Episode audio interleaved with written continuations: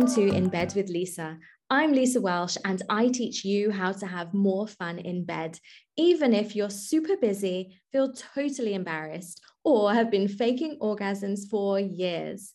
It's not rocket science, and you are not broken. Keep listening to learn how. Hi, welcome to In Bed with Lisa. I'm Lisa Welsh, and this is episode nine. It is part two of my conversation with Dee McDonald. And in this episode, she goes into the details of how to get started with swinging. If it's something that you've been curious about, but you don't know how to bring it up with your partner, then this is the episode for you. Tune in, and I really hope that you find this useful. Hello and welcome back to the show, Dee McDonald. I'm really excited to continue this conversation with you. Last time we spoke about swinging, and you gave us a really great intro into what swinging is and why the heck anybody would want to do it. So let's continue from there. Um, let us know a little bit, firstly, about who you are, and then how on earth do people get started with swinging? So, first of all, who am I? I I'm, an, I'm a psychotherapist. I'm a sexual empowerment coach. I'm a relationship counselor. Uh, I try and help people negotiate difficult parts of their relationships with themselves and with other people. So, a bit of all of that. Um, I've done some research into swinging, which is what kind of what brings me here, and I also have personal experience of okay. being in the scene. So, um, yeah, that's me. And um, I'm excited to be back. Thank you for having me back again. Oh, you've got so much wisdom to share that I feel like we could just do a podcast, just the two of us, actually. so, when it comes to swinging, how do you have the conversation with your partner, right? Say you're curious about it, but you have no idea if they're into it. Like, how do you get going with that?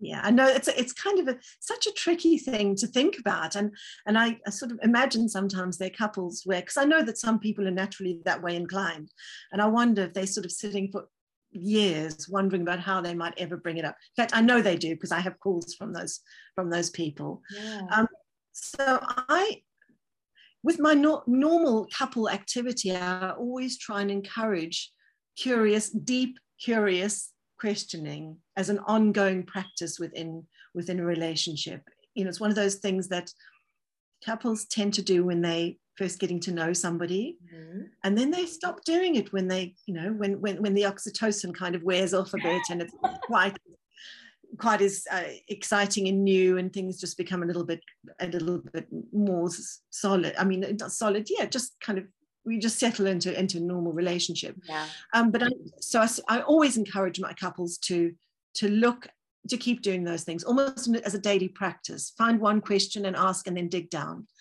And i really see that that's an opportunity. And this is uh, this is not the oh, the reason i give it to them as a thing but if they are doing that then just start talking about what your fantasies are.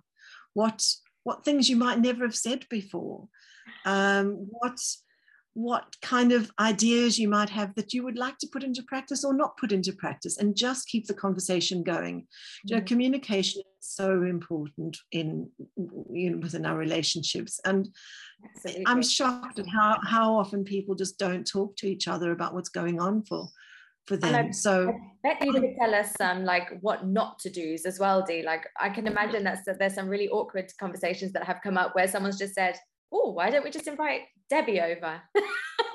yeah. And I think that that happens more often than we'd like to think. It's just like, oh, well, I fancy doing this. So we will do this. And, and I've heard stories about um, people saying, oh, let's have a threesome. Yeah, let's have a threesome because that's going to be the easiest thing to do. I wouldn't call that swinging. So let me just put that in there because that's having a threesome. Okay. Um, but but if it's if it's um, yeah, if only one person wants to do it, then no, that's no good. So it just yeah. takes a lot of negotiation. Also, I would bring it in really gently and lightly into the conversation to start, not with a, you know, oh, we must do this, otherwise I'm going to leave you. Mm. Because the moment you put up the other, you know, the, your partner may not have been able to, not have ever thought about that before. You may have been thinking about it for 10 minutes, 10 days, 10 years your entire life, whatever. And, and your partner may never, ever have thought of such a thing ever. The right. one way to shut them down is to say, This is what I would like to do. So instead, encourage, entice, pretty much like a kind of a sexual activity in itself. Entice and put that out of them. Start discussing it like a, you know, a, a, part of a fantasy. I think is a is a good starting point. And then from there, um, you can start exploring. You know, the places to see. There are swinger websites. You can have a look at them, see what other people are advertising. But I would say always be prepared to put the brakes on. Okay. Always be prepared. And I, and remember that this is a collaboration. Oh, it's yeah. teamwork, collaboration, and and don't go fully formed into it. You know, remain remain curious in the questioning. Is, is remain a, curious. So, what would you say if then a couple have had the conversation and they've stepped into a little bit of fantasy and they're ready to like see what it's like they're out in on the scene? Yeah, like, yeah. Do you think it's a good idea, like COVID aside, to to actually go to a sex club or a swinger club or party? Do you think that's a good idea if they haven't ex- experienced it yet? So I'd say there are a couple more steps between there, in between those two things, okay. between having the conversation and actually going out. And the first, most important thing is to actually establish what you want as a couple, who you are, what your what your your do's and don'ts are, what mm. where, where your boundaries are, and make sure that you're both on the same page with that, and be prepared to have the other person not be on the same page as you and negotiate where what where you can go or where you can't go. Okay. Um, and one of the primary rules within swinging, and there are a lot of rules in swinging, mainly made up by the couple, but no means no. So at any okay. point of conversation, any point of the, the communication, no, no should mean no. So once that's established, yes, then go and have a go to a party or go to a club and be prepared to go home. Just, I mean, just go have a look, go home again, commit to doing that. Go and have a and look. That's where you're building up trust as well. Yes. And something Dee that that kind of worries me that say you were together in in an experience and your whatever you've agreed and the boundaries that you've set, what if in the moment you suddenly change your mind and you feel really uncomfortable? Like what can you do then? Code words. So one of the important parts of the of the communication beforehand is establishing a code word or a code touch you know you touch me on the right shoulder means it's okay. If you touch me on the left shoulder it doesn't mean i'm not okay. Yeah. and constant checking in with each other with that. But code words really do help. That way there's no embarrassment.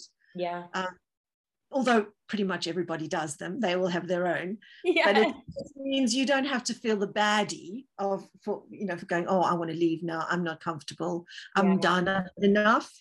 You know or for any one of them many many reasons you could want to leave Absolutely. So, and then yeah. you don't have to be the one to pull the plug. You, like you said, like it's a team, like the two of you are tight together and it's a team. And you are like, okay, if one of the team's not okay, then the other one is okay with that. Like, so it's not mm-hmm. going to be like a no, I'm having fun. yeah, yeah. And, and that has to be, I mean, that's that is the, the one of the most important aspects of the trust. And this this whole thing is about trust yeah. as well. It's it's trusting the other to to be a be doing what they want to be doing not yeah. doing it just taking one for the team.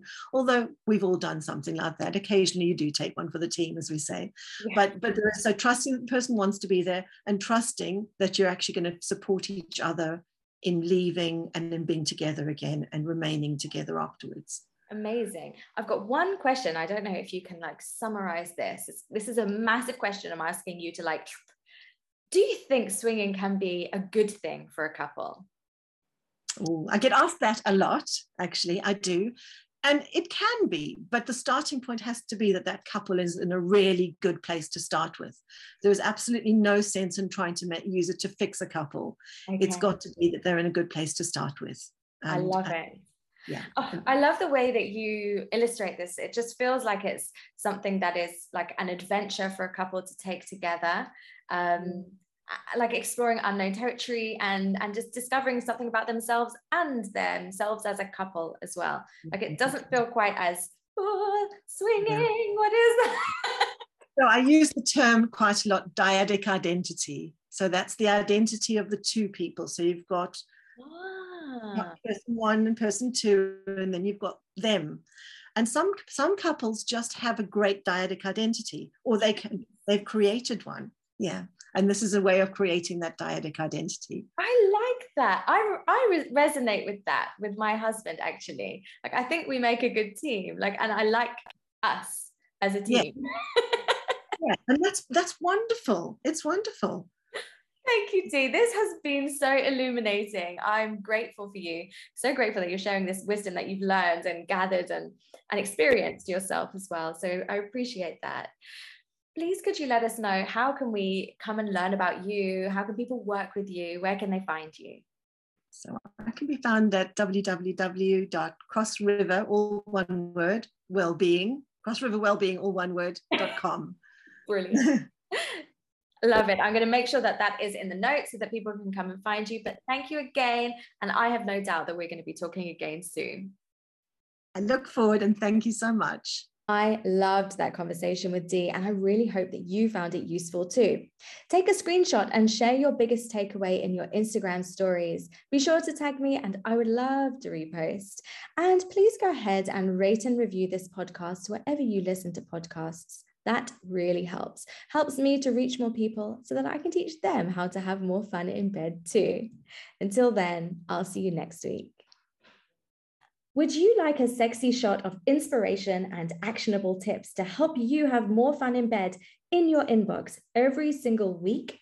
Then you'd better get on my email list. Sign up to receive my free four part video series called Unlock Your Pleasure.